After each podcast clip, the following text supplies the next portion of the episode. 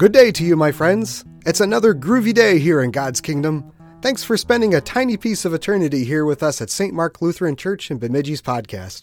A warm welcome to all of you. I pray that you will be enriched by the words spoken here today. Starting this week through Easter, we will do something a little different.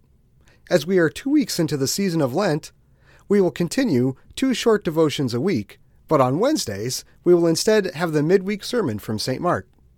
Our Sunday podcast will continue to alternate sermons between Grace Lutheran in Sioux City and St. Mark in Bemidji. I think you will enjoy the overarching theme, Crushed, presented through both the Wednesday and Sunday sermons. If you haven't subscribed yet, now would be a great time to do it so you don't miss any of these meditations. Lent is a great time to get involved in church. There are more opportunities for those of us that work weird schedules to actually attend a divine service.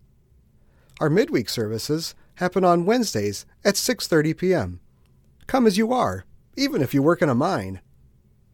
We also have a public Google Calendar that has many other activities and events that you were invited to be a part of. I've put a link in the podcast description so that you can peruse it at your leisure. If you have a suggestion on how to improve the podcast, questions about our ministry, or constructive feedback of any sort, feel free to drop me a line at john.kirk at stmarksbemidji.org. If you like this podcast, take a moment on iTunes or Google to rate and review this podcast. It goes a long way to help spread the good word. I've gone on long enough now, so without further delay, let's take a listen to what is in store. Like it or not, we all like to put up a front, don't we? We want to hide our worst attributes, the things that we are ashamed of. We want to preserve our reputation. We want to look good in front of other people. We like to fabricate the facade. Oftentimes, that we are something more than we are.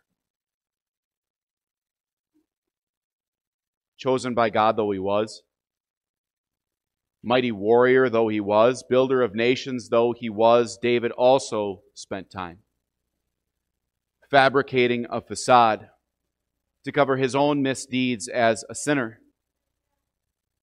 And as it does with us, so it was with him, it took creativity.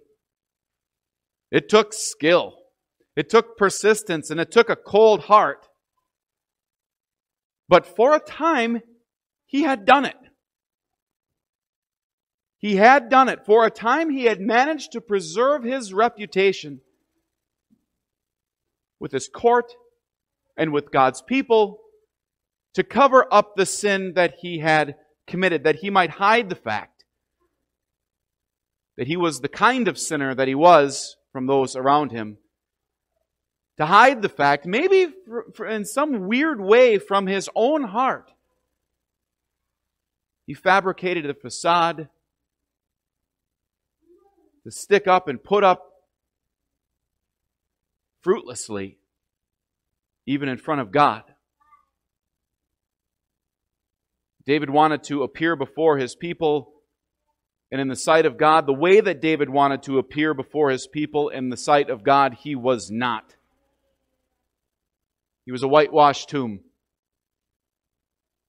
White on the outside, painted with maybe a flower garden in front of it, but inside he was rotten. For despite all the pleasures that were at his fingertips, all the power that was at his fingertips as a king, he slept with the wife of one of his best soldiers, Uriah the Hittite. And he got her pregnant. And he had to fabricate the facade. He had to put up the front, he had to cover it. He tried this in many different ways. And as I said, it took persistence and creativity and a cold heart and some skill. He had Uriah called off the front lines, and David tries to wine and dine him and get him drunk and send him home to his wife.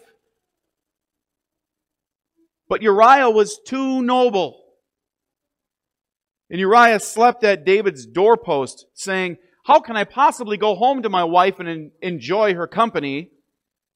How can I possibly go home when my brothers in arms are fighting out in the field? No way I'm going to stay here. Uh oh. So David has to up his game.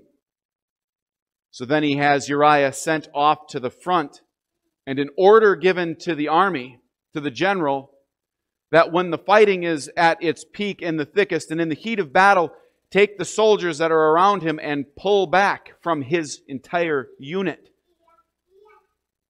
I guess not that it makes it any better or worse, but understand what David just did. To fabricate his facade, he has now lied, he has tricked, and now he murders. And not just Uriah, but the entire unit of soldiers that was with Uriah that was left hanging with a flank open for the enemy to come and charge in and kill them. The facade was up. And so he plays the game. He allows Bathsheba to the, the woman that he swept with, uh, slept with, the, the former wife of, of Uriah. He allows her to go into her ceremonial time of mourning to preserve his aura of righteousness and innocence. And for all his work, for all his cunning, and for the front that he put up and so craftily displayed before his court and before God's people, and what he thought he was doing for God, it was all completely worthless. David might have looked good and upheld his reputation in front of people, but in front of God, God knew what was done. The facade of self righteousness that he had built for himself needed to be busted and shattered and broken for his own good. So God sends him the prophet Nathan. That's what I read to you just a few moments ago in our first lesson, where Nathan gives David that parable, if you will, about the two men, the rich one and the poor one. And the poor man only had that one cute little ewe lamb, brought it into his home, and he fed it from his hand, and he, he, he held it in his arms. It was like a child to him. And then the big, rich, greedy guy comes and takes it because what he has isn't enough. And you see just how effective David's facade was. He even blinded himself. David stands up and with vitriol says, As surely as the Lord lives, the man who did this must die. He must pay for that lamb four times over because he did such a thing and had no pity.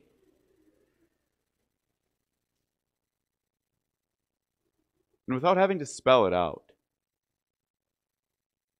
without having to go into hardly any detail, Nathan looks back at him after giving this parable and looks David right in the face and says, You, you are the man.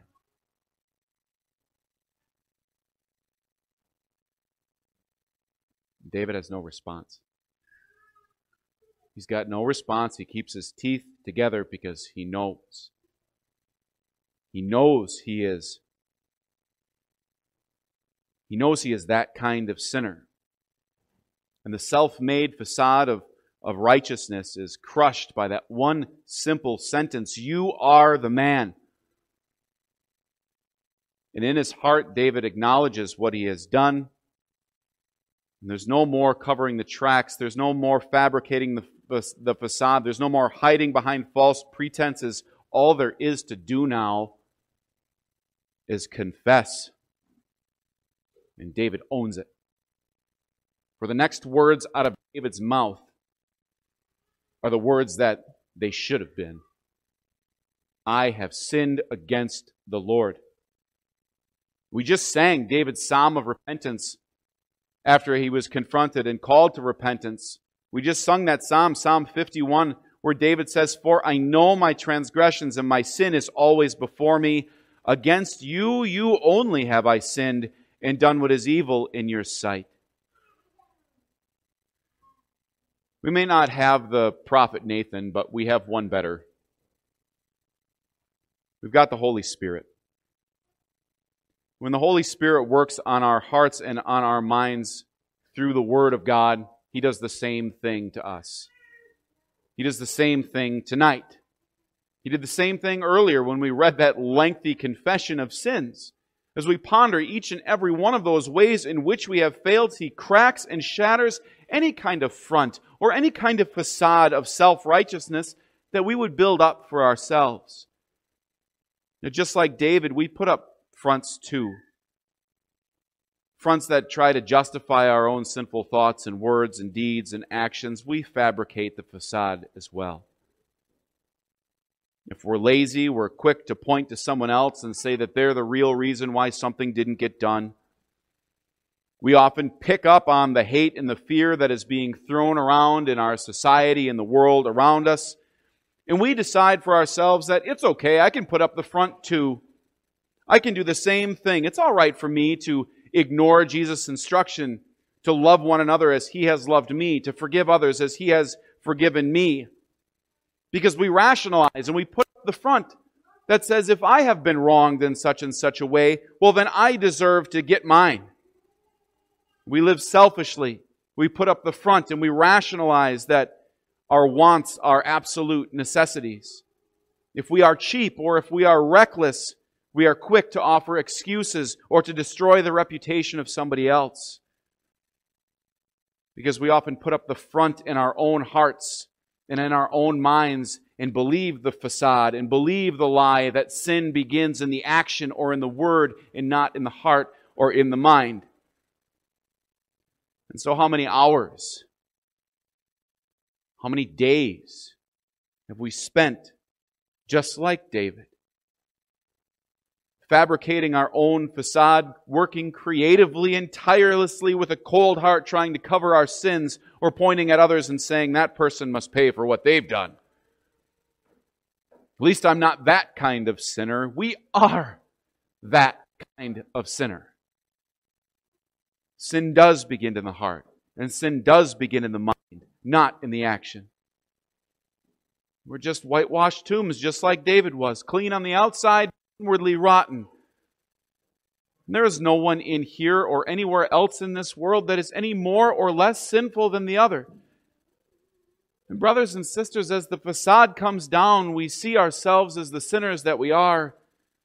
We too must, like David, own it and name it and say exactly what David said I have sinned against the Lord. Against you and you only have I sinned. Nobody likes to admit they're wrong. No one wants to be named a sinner. We like the facade, it's protective. But, friends, as sinners, as sinful people, all the evidence is stacked against us. There's no point in having a front or having a facade. Were we in a court of law and the evidence uh, the, the, the evidence would all point to one verdict, guilty, and the sentence would be death. And that would all be a foregone conclusion. But that is why we are here. That is why we are here tonight. Because those same words that Nathan spoke to David can also be said to you. The Lord has taken away your sin you are not going to die.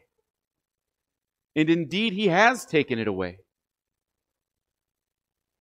And this time, it's not a parable about a lamb, it's a real lamb, a real person. The punishment that a single sin deserves is death in hell forever, dust and oblivion, but that has been taken away. The grave has lost its sting because of a different lamb the Lamb of God, the Lamb without any blemish or without any defect, who was betrayed and beaten and suffered and surrounded by sinners just like you and I, yet he cried out, Father, forgive them, they don't know what they're doing.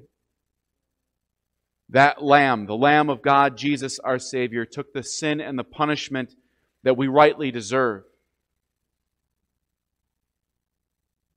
Yes, we're responsible for his death. Everybody is. There isn't a living human soul on this planet that isn't, but that's the strange beauty of this all, isn't it? That God provided for us a place to turn to. God provided for us a reason to have no false pretenses and to take down the facade, to break it and shatter it. As David says again in Psalm 51, a broken heart, O Lord, you will not despise. In Christ Jesus, God has given us every single reason to turn to Him. Our punishment has been mitigated, taken.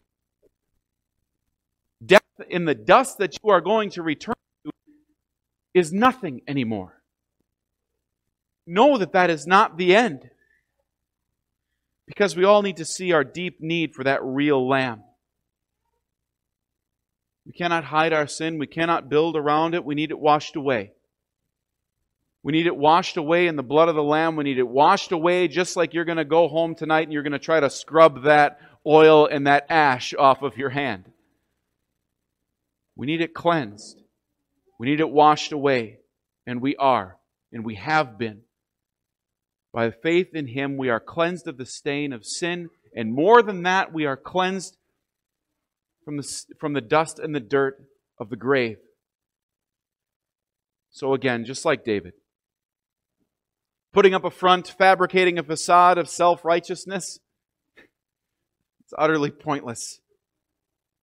Everything is known to God anyway.